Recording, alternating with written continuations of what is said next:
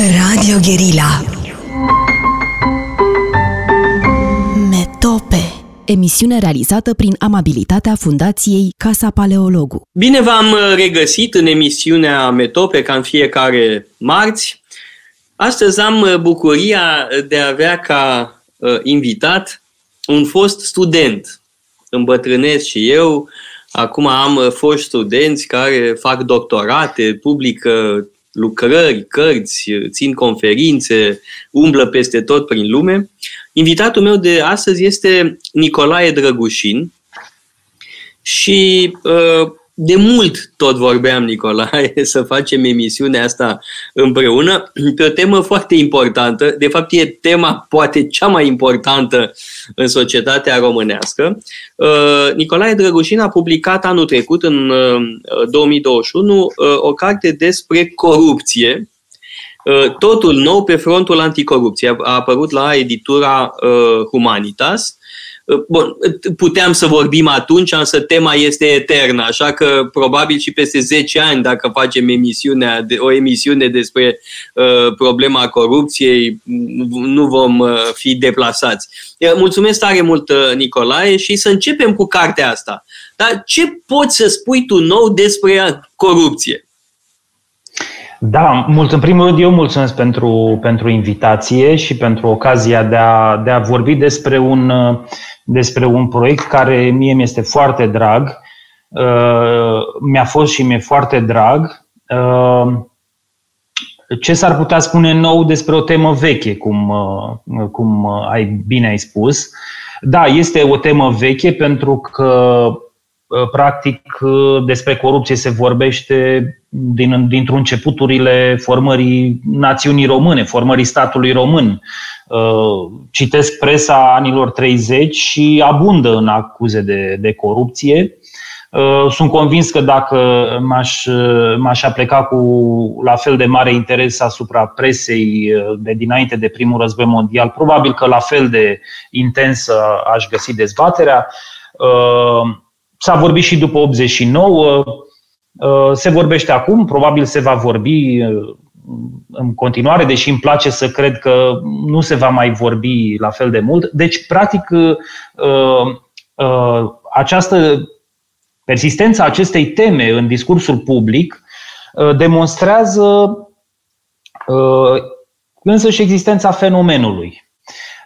Desigur că atunci când vorbim despre corupție trebuie să, vedem, să avem în vedere și un alt lucru cât de mult această, această temă intră în vocabularul dezbaterii și acuzelor uh, politice. Ori ceea ce se poate spune nou despre o temă veche este tocmai faptul că acum se vorbește într-un mod în care se vorbește în primul rând juridic și nu se vorbește politic. Da, asta este primul, uh, prima, prima diferență substanțială. Și în al doilea rând se vorbește într-un mod juridic care să țină cont de drepturile fundamentale ale omului. Și aș vrea să mă explic. În, în perioada inter, ca să luăm această perioadă ca referință, corupția era o, cum să spun, era o, o acuză politică. În general, acuzațiile, eu știu, între liberali și țărăniști, averescani și liberali și așa mai departe, Uh, aveau în miezul lor și acuzele de corupție. Uh, în anii 60, corupția exista și ea, uh, și anii comunismului, corupția exista și ea, deoseori era ambalată într-o formă juridică, dar tot cu un substrat politic. Pentru că știm foarte bine, când un, după, după, 60, după 1964, când n-au mai existat oficial deținuți politici, când un personaj, un cetățean era, cădea în disgrația, să zic, autorităților, în mod sigur era prins cu câte ceva ca să, uh, să fie acuzat apoi de corupție. Uneori se înscena. Mai că... Se putea și înscena. Da. Uh, sunt medici cărora li se băgau bani în uh, halat, mă rog, halatul fiind atârnat în cui și după aia descindea miliția și lua la secție. Da? Cunosc un caz de acest gen era un prieten de al tatălui meu, un om extraordinar, de un curaj formidabil și securistul de la Călăraș, uh, da, i-a înscenat o chestie absolut uh, sinistră care s-a dovedit uh, o făcătură. Asta e un caz printre multe altele. Da, absolut. Însă, după 1989 și în mod special după 2005, despre corupție se vorbește într-un cadru juridic, dar, repet, care să țină cont de drepturile și libertățile fundamentale ale omului. Uh, nu este întâmplător acest lucru pentru că Practic, acum avem primul mecanism, acum, adică din 2005, avem primul mecanism care să pună în balanță uh, interesul statului de a identifica și cerceta și sancționa faptele de corupție cu drepturile și uh, libertățile uh, fundamentale ale omului. Deci, contrar, contrar a ceea ce s-a spus că uh, corupția este, anticorupția este de fapt un mod de a face, de a regla anumite dispute politice, contrar a ceea ce s-a spus, uh, de fapt anticorupția este un, pentru prima dată, uh, este un mecanism, uh, o instituție care să țină cont de Uh, toate interesele aflate în uh, joc, inclusiv ale uh, inculpaților care, sigur, se bucură de prezumția de nevinovăție până în clipa în care primesc o da. sentință definitivă. Nicolae, cât de eficientă poate fi o abordare pur uh, juridică? Uh, adică una legată de aplicarea codului penal. Sigur că e important. Da? Aspectul ăsta de represiune, de combatere Uh, cu instrumentele legii e esențial. Da? E evident că e uh, inconturnabil, e fundamental. Dar uh, mie mi se pare că uh, în România, de, de fapt, de, de, din anii 90, se tot vorbește despre corupție și mai cu seamă, mai pregnant după 2005, se vorbește în termeni uh, juridici, dar uh, nu sunt abordate cu adevărat cauzele profunde ale corupției. Adică uh, DNA-ul, de pildă, uh, combate efectele și bine face că le combate, slavă Domnului. Uh, însă cauzele nu sunt de competența DNA-ului. Cauzele sunt tot de natură politică și când mă refer la politică, nu mă refer la partide, la uh, partidul cu tare sau partidul cu tare, ci vorba de politici uh, publice. Da? Uh, una dintre tezele mele este că suprareglementarea românească explică în mare măsură faptul că la noi corupția e endemică, nu e doar rezervată unei clase politice uh, detestabile. De fapt, uh, ce vedem în clasa politică e numai partea vizibilă a icebergului. Uh, corupția coboară profund în societate, adică societatea însăși este coruptă în foarte mare măsură. Este foarte adevărat. Însă aici aș face o, o diferență între ceea ce face DNA ca să, să DNA, Direcția Națională Anticorupție, ca fiind o instituție însărcinată cu, cu uh, anchetarea unor infracțiuni din sfera corupției și asimilate, uh, și uh, ceea ce înseamnă corupția socială, corupția endemică. Uh, sigur, obiectul de activitate al Direcției Naționale din uh, Anticorupție este anchetarea cauzelor mari de corupție, însă rămâne într-adevăr mica corupție și mentalitatea aceasta care favorizează uh, corupția. Acum, cum ar putea face DNA-ul? Sigur că identificând anumite, anumite situații de corupție și deferindu-le justiției ca apoi să fie uh, uh, soluționate într-un fel sau altul, practic dovedește într-un mod cum nu poate fi uh, pus la îndoială, după toate regulile obiectivității, nu poate fi pus la îndoială aceste cauze de corupție. Asta înseamnă că ea există, dar... Nicolae, aș vrea să vorbim, să, să separăm chestiunile. Deci, pe de o parte, aș vrea să vorbim despre cauze.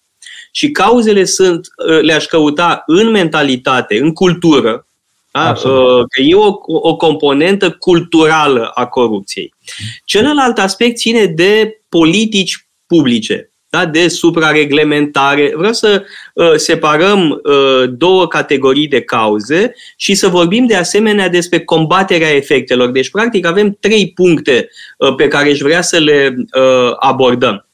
Uh, în primul rând, uh, chestiunea mentalității. Bun, toată lumea vorbește despre plagiate acum.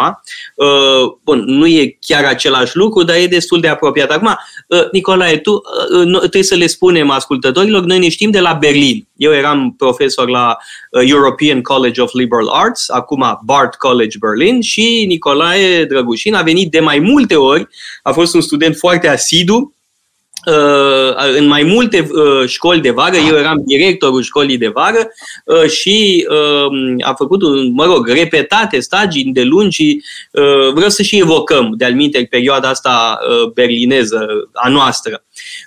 E, um, nu știu dacă ții minte că primul caz de plagiat pe care l-am avut la ECLA înaintea ta a fost un român. Iar cazurile de plagiat Uh, de la ECLA erau exclusiv opera unor oameni din Est.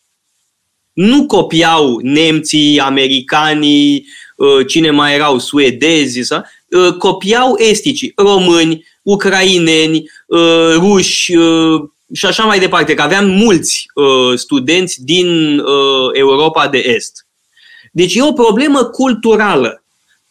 Iar în școlile românești, în universitățile românești, se copiază pe rupte. Tu știi lucrul ăsta că tu predai la științe politice la uh, uh, uh, București, la Universitatea București. Și în această școală atât de bună, că e una dintre cele mai bune din țară, se copiază.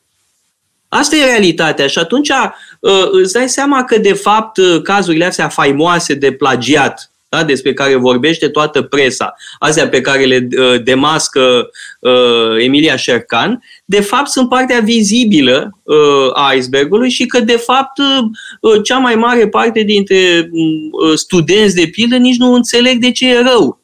Din potrivă, li se pare că e grozav să plagiezi și să ajungi prim-ministru sau ministru, ministru al educației sau mai știu eu ce. Da, eu personal în activitatea la științe politice la Universitatea București nu m-am confruntat cu astfel de situații spre, spre bucuria mea, însă m-am confruntat într-adevăr la o altă universitate uh, unde am fost titular de data aceasta. Uh, a fost o situație și doar o mică paranteză ca să argumentez uh, și să nuanțez un pic. Uh, uh, și apoi revin la, la problema uh, pe care ai ridicat-o. Și de atunci am refuzat să mai, să mai, dau, să mai dau referate pentru că mi-am dat seama că erau la un moment dat copiate și reveneau aceeași chestii, dar zic, mai stai, că am mai citit-o odată. După aia, după două, am mai citit-o încă o dată și de atunci am renunțat să mai, deci pur și simplu n-am mai dat niciun fel de referat pentru că știam că n-are nicio soartă să...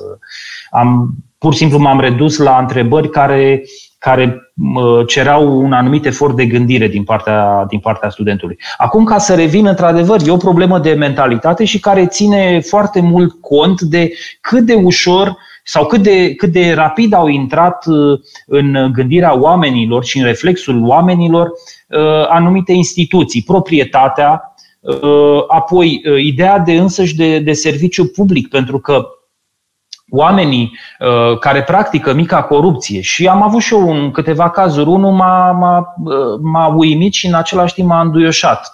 Uh, un bătrânel uh, care, într-o comună din, uh, din, județul, uh, din județul de unde sunt eu de origine, din județul Telorman, m-a rugat să-l duc la București, să-l duc și să-l aduc. Făcuse o operație uh, pentru că nu avea mașină, nu avea cine, în fine, era un bătrânel foarte, un, un om foarte onorabil de altfel. Uh, Uh, și care la întoarcere mi-a spus, uh, era foarte încântat, uh, Asta se întâmpla în 2017. Era foarte încântat de operație și spunea că i-a dat în, în buzunar medicului chirurg 1000 de lei. Și, și am spus, Brenea, cum îl, chema, cum îl cheamă pe dumnealui, Mata nu-ți dai seama că dându-i 1000 de lei acelui medic Mata, i-ai dat pensia pe, mata pe o lună de zile unui om care într-o lună, eu știu, fi medic, chirurg, probabil cu gărzi, cu alte sporuri, câștigă de 10 ori cât mata. Deci, practic, mata i-ai dat toată pensia lui mata uh, unui om care câștigă de 10 ori mai mult decât mata și în același timp fiind dreptul lui mata ca pensionar să ai parte de această operație. Pentru că nu te-ai dus la, la, la, la spitalul uh, privat, ci te-ai dus la un spital de stat. Mata ai plătit de-a lungul timpului cotizații și acum erai îndreptățit la acest serviciu. N-am reușit să-l conving cu acest argument pentru că el era mulțumit că a reușit uh, operația. Păi și dacă nu-ți reușea, mai dădeai, uh, mai dădeai, uh, mai plăteai această șpagă? Deci, chiar și cu un argument rațional, deși mi-am dat seama că cu timpul că este atât de înșurubată această mentalitate și apoi mai este o ceva foarte, foarte insidios, foarte insidios. Aproape orice, că vorbim de corupția din spitale, orice pacient pleacă de la premiza că dacă nu plătește medicul, nu se bucură de atenție. Dar aici Medicul sau asistentele, că mai e și distinția da. asta. Nicolae, trebuie să luăm o scurtă pauză publicitară și revenim apoi pentru a continua discuția. Metope Emisiune realizată prin amabilitatea Fundației Casa Paleologu.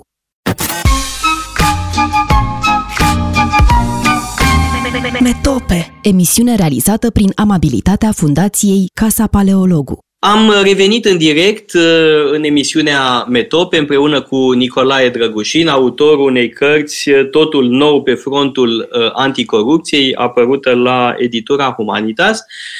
Și Nicolae, aș vrea să evoc o situație foarte comică de la ECLA da, unde am uh, predat, de acolo ne-am uh, cunoscut, la Berlin, la European College of Liberal Arts. Uh, înaintea ta, prin 2005 sau poate 2004, 2004 cred că era, am avut o studentă din Belarus, foarte deșteaptă. Um, am, am uitat cum o cheamă, dar o țin minte foarte bine. Și am prins-o. Plagiase. Dar cum am prins-o? Citindu-i eseul, mi-am dat seama că anumite părți ale eseului sunt mai slabe decât celelalte. Mm, era ciudat. Unele părți ale eseului erau mai bine scrise, altele mai slabe. Alea slabe erau cele plagiate. Este incredibil. Da? Partea mai proastă din eseu era plagiată. Și i-am spus, nu-ți dai seama că e ce ai scris tu e mult mai bun decât ce ai copiat de pe internet? Uh, mi s-a părut uh, extraordinar de interesant. Pentru că uh, era o fată foarte deșteaptă. Din capul ei spunea lucruri mult mai bune decât ce găsise pe internet. Și cu toate astea a copiat, a plagiat. E o chestie de mentalitate da? și e o problemă uh, comună uh, țărilor uh, este europene, la care se mai adaugă uh, pasivitatea pe care o cultivă învățământul românesc. Uh, da, faptul că e vorba mereu de bifat niște cunoștințe, de repetat uh, ca un papagal anumite lucruri, anumite comentarii. Adică această pasivitate intelectuală care este creată de uh, modul de predare, de curiculă, de tot sistemul nostru de învățământ, explică fenomenul ăsta. Da, sunt, uh, sunt de acord. Uh, pentru că nu ți se cere să gândești tu cu mintea ta, ci ți se cere mai degrabă să reproduci. Când una, un adevărat, o adevărată teroare, când eram în, în, în școală, era să înveți comentarii. Era Poate nu toți au avut aceeași experiență, dar erau cum să nu? Tot am învățat comentarii. Pe care trebuia să le, să le turui și să le, să le spui. Și asta am crea, mi-a creat o adevărată repulsie, însă cu timpul mi-am dat seama că e un mod perfect de a crea viitori sau potențiali plagiatori. Pentru că da, pentru dacă... că în cazul ăsta, atunci când trebuie de fapt să repeți niște prostii, plagiatul devine un mecanism de apărare a inteligenței. Asta e culmea. Da? Și uh, devine o a doua natură, se creează o, uh, un habitus în, în sensul ăsta. Și a, asta explică uh, povestea cu studenta din uh, Belarus, da? care din capul ei ar fi scris mult mai bine decât uh, copii. Uh, dar, dar trebuie să, trebuie te, te să, să recunoaștem că un alt, o altă cauză a plagiatului și plagiatul eu l-aș include în sfera corupției morale sau intelectuale, nu în sfera Evident. corupției juridice, așa cum este ea definită în legi.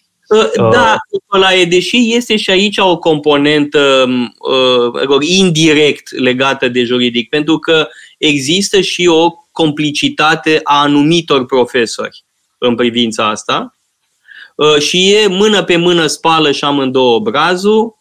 Uh, mai sunt și unii care își practic cumpără teza de doctorat uh, adică um, și evident este și interesul um, material. De ce atât de mulți oameni vor să aibă doctorat în România? Pentru că au un spor salarial. Exact. Un spor salarial care în cele mai multe cazuri nu se justifică. Se justifică în, în cazul cadrelor didactice, dar nu văd de ce în alt, un, un militar care are doctorat e mai bine plătit decât un doctorat care, un militar care nu are doctorat, nu are nicio noimă. Ori asta este o încurajare a plagiatului. Tocmai această, cum să spun, recompensă Uh, cu un spor salarial. Deci are legătură și cu dimensiunea judiciară, pentru că ajung să uh, capete niște bani în plus uh, degeaba pentru o muncă pe care de fapt au furat-o de la alții sau cumpărat-o. Apropo de o mână care o spală pe alta și legătura, legătura dintre cele două, chiar dacă noi așa conceptual le punem în două categorii aparte, corupție morală plagiat, corupție juridică, uh, faptele de dare, luare de mită și așa mai departe.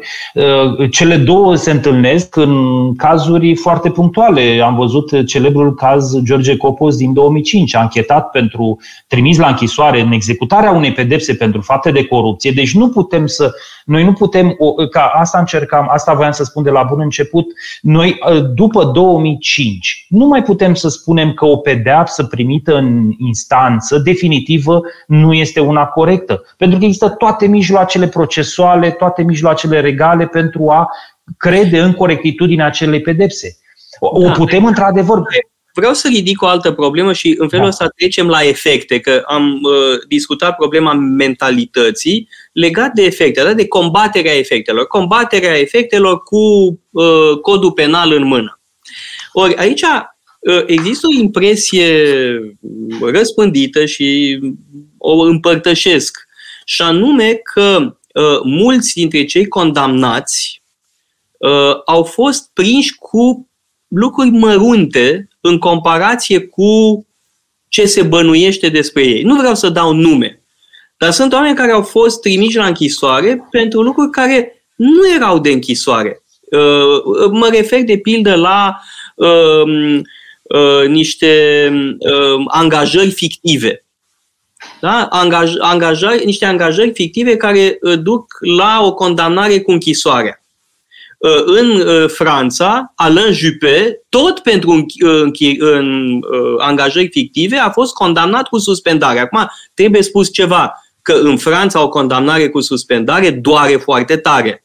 Adică Alain Juppé, fiind Alain Juppé, e un om de onoare totuși, Alain Juppé. Da? Pentru el o condamnare Uh, cu suspendare este o jupuire de viu.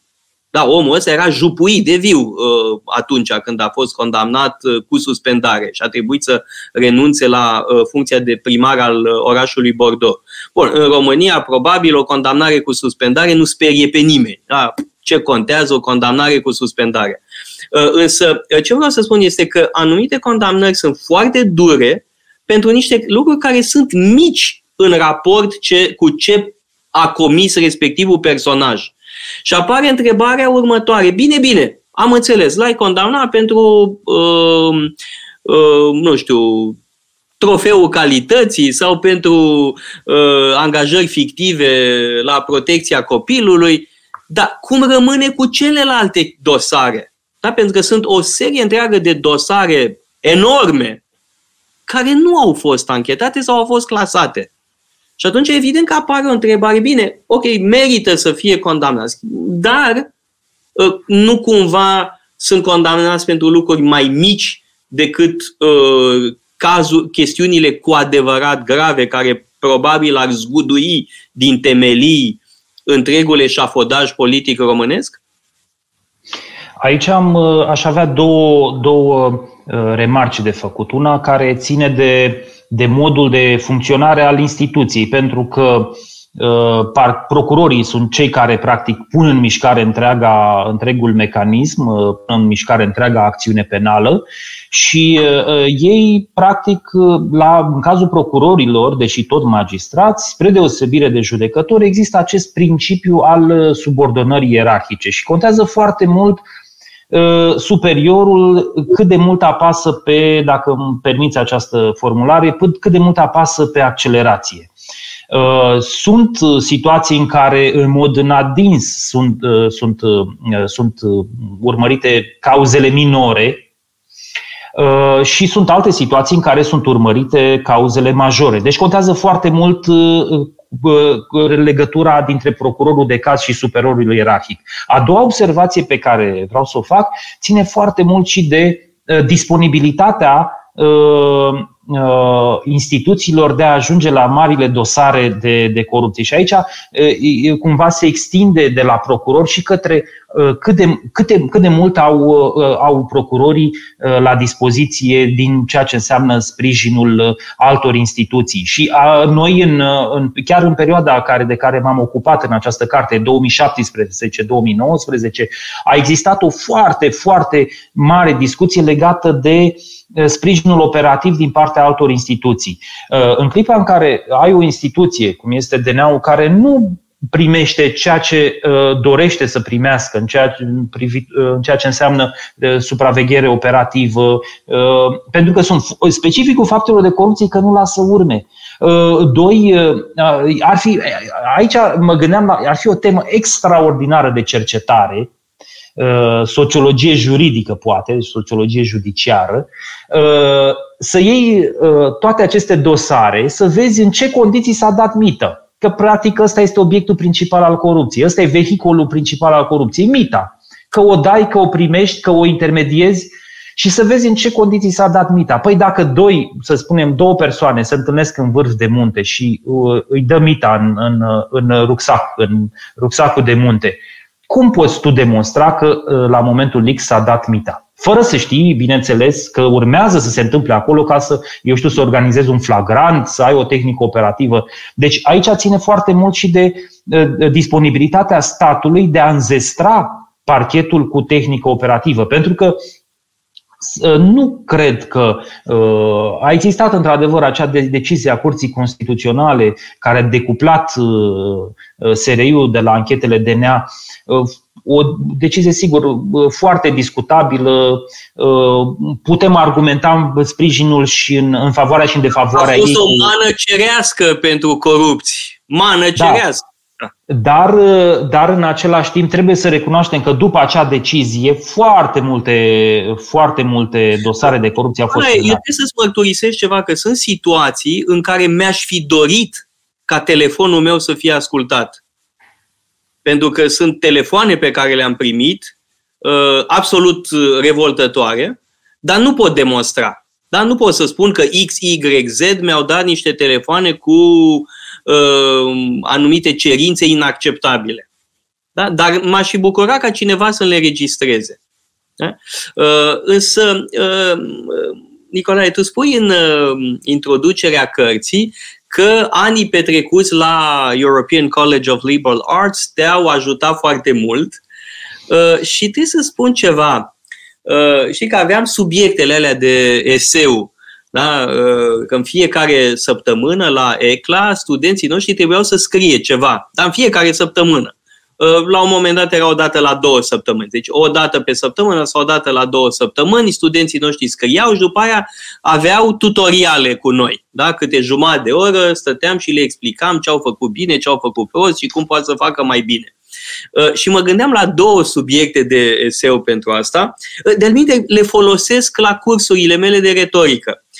Una ar fi corupția e un rău necesar, da? pro și contra, și corupția e inevitabilă într-o democrație. De-al mâine la școala de cadre avem un atelier uh, și uh, trebuie să uh, aibă loc o dezbatere pe această temă. Corupția e inevitabilă într-o democrație. Cum reacționezi la asta? Și vorbește puțin și despre experiența de la Berlin. Mulțumesc mult, domnul profesor. Deja mi-au, vreau să-mi intru în rolul de, de autor de, de eseuri, dar pentru că m-ai întrebat de experiența de la ECLA și cum a ajutat, prefer să o încep cu aceasta mai, mai, mai înainte. Păi ECLA mi-a furnizat metoda. Dincolo de experiența intelectuală valoroasă pe care am avut-o, ECLA, European College of Liberal Arts, mi-a furnizat metoda pentru că mi-am dat seama că sunt subiecte mari care nu pot fi înțelese dacă nu le vezi din mai multe uh, perspective. Și uh, uh, sunt aceste subiecte mari care pot fi apropiate cu ajutorul diferitor domenii științifice, nu libertatea, să, să luăm exemplul libertății. O înțelegem, din pers- citim literatură relevantă, vedem, vedem filme uh, și cred că aici, aici a fost marele sau unicitatea acestei instituții, că a avut ales câteva teme pe care le-a abordat cu Uh, din mai multe puncte de vedere, într-un ceea ce am putea noi numi astăzi interdisciplinaritate. Și la fel am încercat să fac și aici cu, cu problema corupției. Uh, sigur, a existat, au existat anumite limite firești de, de spațiu. Uh, nu am discutat cât de mult mi-aș fi dorit cum putem înțelege corupția și transformările ei din perspectiva literaturii. Uh, din perspectiva literaturii, uh, din perspectivă religioasă, pentru că, iată, apropo că vorbeam de, de felul în care se, se poate schimba mentalitatea. Uh, pentru prima dată, în perioada 2017-2019, Biserica Ortodoxă Română, prin purtătorul de cuvânt, a intervenit în dezbatere Uh, chiar în, uh, în zilele acelea fierbinți cu ordonanța de urgență 31, a intervenit în dezbatere și uh, a, a, a spus, practic, a luat, a, a vorbit despre corupție, ceea ce nu este. Vasile Bănescu. Da, Vasile mai Bănescu. Acum trebuie spus ceva, că Vasile Bănescu este uh, extraordinar în multe privințe. Uh, însă el spune lucruri uh, juste, uh, așa, și curajoase, uh, însă nu, nu le spune altcineva. Uh, și ai impresia că e un fel de siguranță, da, ca, ca o siguranță electrică. Uh, dacă uh, se produce un scurt circuit, cine sare? Uh, Vasile Bănescu, da? Și uh, Uh, mă rog, șeful cel mare rămâne cumva protejat uh, da? și nu spune nimic pe tema asta ca să nu supere tocmai pe unii care uh, sunt foarte apropiați, dacă totuși ne amintim cu toții de premiu, de, de decorația Brâncoveanu dată cu știm și alte lucruri de genul ăsta. Adică Bănescu este foarte bun în ce spune, recent a avut niște uh, lor de poziție excelente. Uh, însă ai impresia cumva că e lăsat să vorbească tocmai pentru ca alții să nu spună nimic. Acum, dacă vorbim de alții, eu am mai ascultat, dacă vorbim de alții, uh, să vorbim de ierarhia ai sinodului, eu am ascultat într-o predică și chiar am ținut să o citesc, deși nu era, uh, nu era subiectul uh, discuției. Am ascultat-o într-o predică de Crăciun a preasfințitului Damaschin Dorneanu și spune, citez, deci în acea predică a spus, corupția e un păcat, nu e doar fără de lege, o încălcare a unei legi pământești. Dumnezeu nu binecuvintează nici pilele, nici plicul, nici nedreptățile. E, probabil că dacă am stat să ascultăm, eu știu, să, probabil că ar mai fi și astfel de, de și alte intervenții. Însă, deci există și alții care să vorbească despre astfel de lucruri, însă ceea ce nu este într-adevăr, ceea ce nu este și aici este un lucru, să spunem, este un șantier care nu că e în lucru, dar nici măcar n-a fost deschis. Să incluzi corupția și problemele care țin de aceasta într-o anumită teologie socială a bisericii, într-o anumită anumită pastorație a bisericii. Da, asta da, asta se, asta, asta se poate. Asta da. se poate face și uh, să existe, să existe într-adevăr uh, nu doar învățătura, să spunem, uh, academică, ci și pastorația credincioșilor să se facă da. în sensul Nicolae, te-ai cam derobat de la subiectele mele da? Ă, corupția e inevitabilă într-o democrație? Eu, n-aș, Sau corupția e un rău necesar? Ia să auzim. Corupția inevitabilă într-o democrație, aici, aici, aici aș, avea, aș avea o oarecare rezervă. A zice corupția mai degrabă inevitabilă într-un, în capitalism în capitalism, pentru că avem experiența chineză care ne arată că poate exista un capitalism uh, și fără democrație. E adevărat, nu capitalismul uh, pe care îl, uh, pe care îl gândeau Max Weber și cei de după el, ci da, da, aici, da, corupția este inevitabilă în condițiile capitalismului și oriunde circulă banii, circulă și corupția. E, Întrebarea uite, este. Da, da, în fine. Întrebarea e o teză interesantă. Întrebarea este cât din această corupție prezintă, afectează interesele statului și serviciile publice. Pentru că în clipa în care tu plătești 50% salariul tău, aproape 50% taxe și impozite și nu beneficiezi de serviciile, eu știu, plătim, practic noi plătim aproape cât plătesc nordicii, poate un pic mai puțin. Dar serviciile publice oferite de statul român față de statul norvegian, statul suedez, statul finlandez, statul danez, ai fost ambasador în Danemarca, sunt infinit mai, oricum nu infinit, oricum mult, mult mai slabe, deși plătim aproape același nivel. Cum se explică? Simplu, prin corupție. E, în, în clipa asta, corupția e o problemă, reprezintă o problemă. Sigur că corupție poate exista și în Danemarca, corupție există și în Suedia, însă la un nivel da, care nu afectează viața cetățenilor. E marginală exact, și nu afectează viața cetățenilor. Da. Nu pentru că adesea auzim asta în România, că și alții sunt corupți ca noi. Nu, nu e adevărat deloc. Uh, sunt țări în care, uh, dacă există corupție, este marginală. Uh, eu mi-aduc aminte că atunci când eram ambasador, danezii mai vorbeau despre un primar care în urmă cu 20 și ceva de ani făcuse ceva care nouă ni se pare un fleac. Pusese niște muncitori care lucrau pentru primărie să-i facă lui niște reparații acasă. La noi nici măcar nu e mă rog, perceput asta ca fiind uh, corupție. Și ei mai vorbeau după 20 și ceva de ani despre cazul primarului din Velbu. Deci nu are nicio legătură. Da? Uh, însă uh, mulți români se consolează în felul ăsta și a, și olandezii sunt corupți și ăia sunt... Nu, nu e adevărat. În niciun caz în același fel și în aceeași proporție. Dar nu mai avem mult în emisiune. Uh, și vreau să spun pentru ascultătorii noștri că Nicolae Drăgușin are o activitate uh, publicistică foarte bogată, este un extraordinar de harnic traducător. Uh, nu apucăm să evocăm toate traducerile pe care le-ai făcut, însă aș vrea să evoc două traduceri, în mod special, pentru că autorul îmi este prieten și anume Daniel Mahoney, uh, profesor uh, în Statele Unite, acum s-a pensionat. A fost multă vreme, 30 ceva de ani, profesor la Assumption College sau Assumption University uh, din Massachusetts, Universitate Catolică, evident, și Daniel Mahoney va preda de alminte la școala de cadre, va ține un curs în ianuarie sau februarie.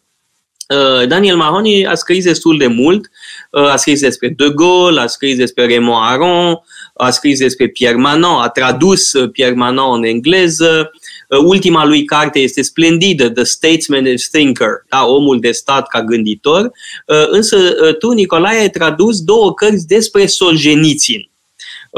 Două cărți minunate, una despre depășirea ideologiei și cealaltă despre celălalt uh, Solzhenitsyn și vreau să le evocăm rapid pe Mahoney și toată discuția legată de Solzhenitsyn. Mai cu seamă în contextul de astăzi.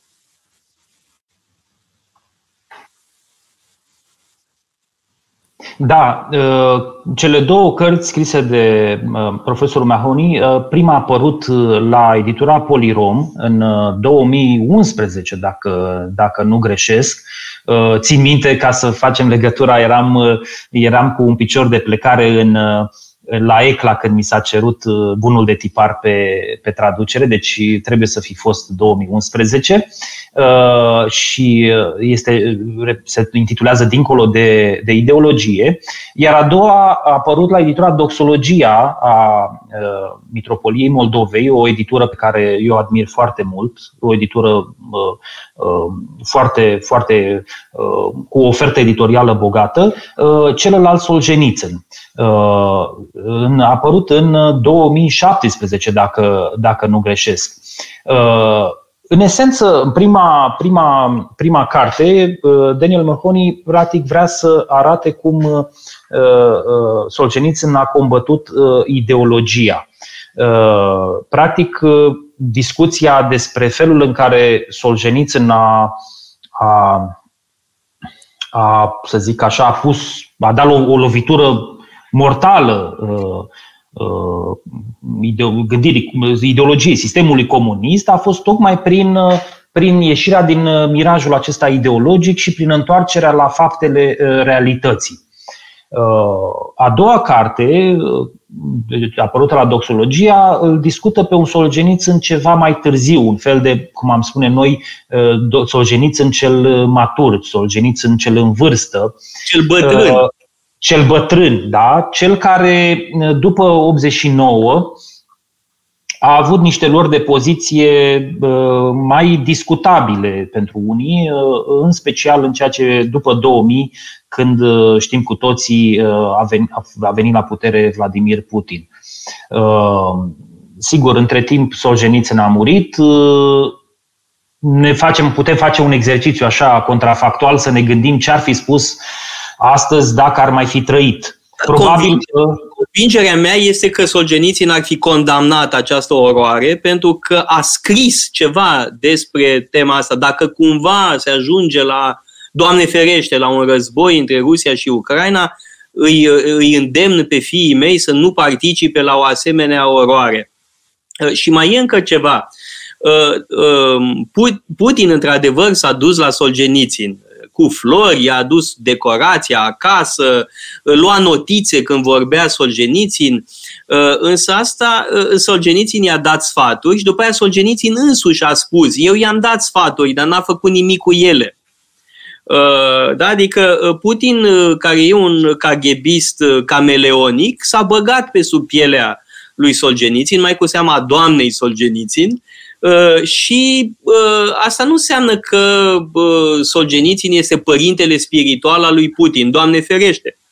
Din potrivă, de fapt, cred că unul dintre textele cele mai grozave uh, ale lui Solzhenitsyn uh, în perspectiva actuală este un text despre responsabilitatea colectivă. Pentru da. că uh, eu cred că va veni momentul în care uh, națiunea rusă va trebui să își facă examenul de conștiință. Uh, pentru că ce se întâmplă acum nu se întâmplă doar pentru că Putin e nebun. Uh, există o vină colectivă uh, și ea va trebui cândva uh, analizată, pentru că marea problemă în societatea rusă este lipsa de busolă morală. Uh, faptul că uh, victimele și călăi sunt puse la grămadă. Eu am fost la uh, Moscova în 2008, la un congres dedicat lui Solzhenitsyn. Și uh, președintele Medvedev a trimis un mesaj către congres în care spunea că Solzhenitsyn e un mare patriot. Un mare patriot, atât. Nimic mai mult. Nimic despre Gulag, nimic despre felul cum a fost uh, expulzat din uh, uh, Uniunea Sovietică, uh, uh, nimic din toate lucrurile astea, nimic din denunțarea stalinismului. Uh, ori așa, uh, patrioți sunt toți, și Stalin, și Solzhenitsyn, și Gerginski, și uh, știu eu, Berdiaev, adică e un amestec uh, teribil, o confuzie morală extrem de gravă. Da, așa este. Uh, de altfel, uh, lămurirea, clarificarea trecutului este un subiect foarte important la Solzhenitsyn, cel puțin așa cum îl, uh, îl, îl, prezintă, îl prezintă Mahoney. Și sigur că e cu atât mai important că ai spus tu lucrul acesta, pentru că nu cred să mai existe nu cred să mai existe în România cineva care să, să fi citit întreaga roată roșie uriașul volum roata roșie. Asta cred care... că impresionează și pe Solzhenitsyn, pentru că în 2003 am participat la un congres, uh, un mic colorviu, de fapt, de, de, uh, destinat lui, dedicat lui Solzhenitsyn la Harvard. Și au venit și doi dintre băieții lui Solzhenitsyn, iar eu am vorbit despre roata roșie. Și probabil au, au raportat acasă, uite, am găsit un român care a citit toată roata roșie și după aia la Moscova tot despre roata roșie am vorbit și la Paris din nou m-a invitat doamna Solgenițin să vorbesc tot despre roata roșie. Uh, luam un, un scurt, uh, o scurtă pauză publicitară acum și mai continuăm încă uh, câteva minute după aceea pentru a încheia discuția noastră. Metope Emisiune realizată prin amabilitatea Fundației Casa Paleologu. Metope emisiune realizată prin amabilitatea Fundației Casa Paleologu. Am revenit în direct împreună cu Nicolae Drăgușin. La începutul emisiunii am vorbit despre cartea lui Totul nou pe frontul anticorupției, apărută în 2021 la editora Humanitas, iar în minutele de dinainte de pauză vorbeam despre traducerile sale din Daniel Mahoney, uh, un profesor american uh, de științe politice, de filozofie politică mai exact, uh, care a scris două cărți remarcabile despre Solgenițin. Uh, și Solgenițin cred că e foarte actual în contextul uh, de acum, uh, în contextul de acum în care Rusia efectiv devastează uh, Ucraina și ne întrebam amândoi ce ar fi spus Uh, Solgenițin acum, eu cred că ar fi fost oripilat și că ar fi condamnat această uh, imensă crimă uh, pe care o săvârșește regimul Putin. Da, Solzhenitsyn, opera lui Solzhenitsyn este impresionantă și foarte actuală, pentru că discută într-adevăr problemele acestea dintre națiunea rusă, națiunea ucrainiană, în cadrul Uh, Imperiului Țarist și apoi în cadrul URSS. Discută iarăși problema dintre, dintre ruși și evrei. Uh, știm cu toții ce, ce, ce pogromuri au avut loc în, în Rusia țaristă. Uh, și, de, deci, practic, pune în discuție, în cărți ample, acest mod, el practic, uh, el practică, practică acest mod în care, uh, această, practică acest mod de a clarifica din punct de vedere moral și de a-ți asuma un trecut așa cum a fost el, cu bunele și cu relele sale și de a-l vedea, sigur, în, în foarte multe nuanțe. Uh, ori acest lucru nu cred că este foarte la îndemâna oricui, Uh, pe de o parte și pe de altă parte uh, nu cred că poate fi uh, făcut într-un mod care să, să inspire această măcar, măcar aparență de, de obiectivitate. Sigur, lucrurile sunt uh, uh, foarte complexe, dar uh, ai nevoie de într-adevăr de o, de o statură morală deosebită și de o experiență de viață și de o capacitate analitică ca să pui în pagină astfel de, astfel de lucruri atât, atât de, de, de dificile. Și mai ales, deci Solzhenitsyn este omul care să aibă și etos și patos și logos. Uh, este un om care și-a conceptualizat propria experiență de viață, să nu uităm, a învins un cancer. Uh, a trăit într-un pavilion al canceroșilor și acum citez.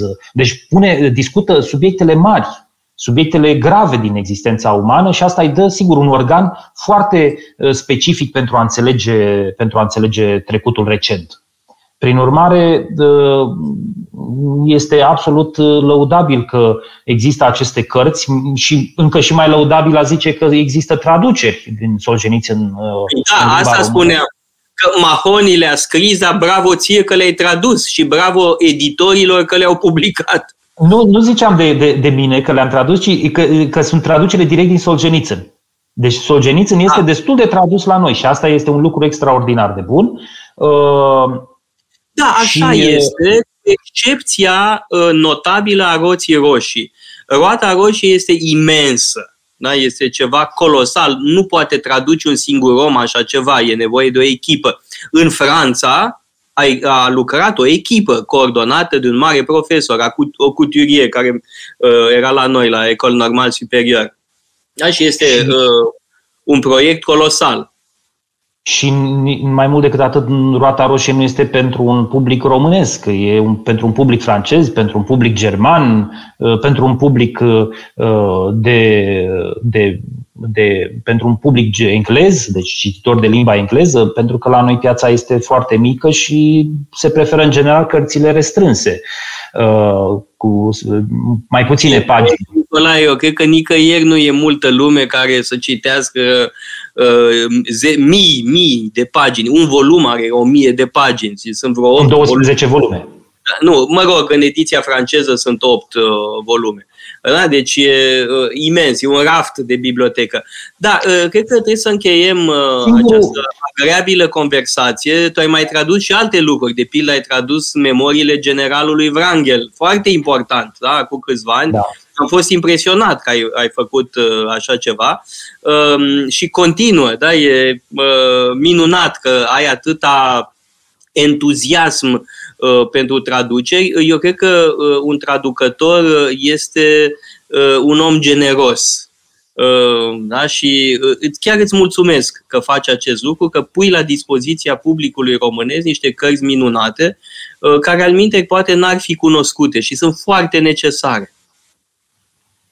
Eu mulțumesc pentru, pentru uh, aceste cuvinte frumoase și doar atât mai vreau să spun că uh, alături de uh, cărțile lui Daniel Mahoney ar sta tare bine, cred, și cărțile lui George Niva. Fără îndoială, mare specialist în uh, Solgenițin. Uh, vă dau întâlnire tuturor săptămâna viitoare, tot așa, la ora 2, la Radio Guerilla, la Metope. Emisiune realizată prin amabilitatea Fundației Casa Paleologu. Radio Guerilla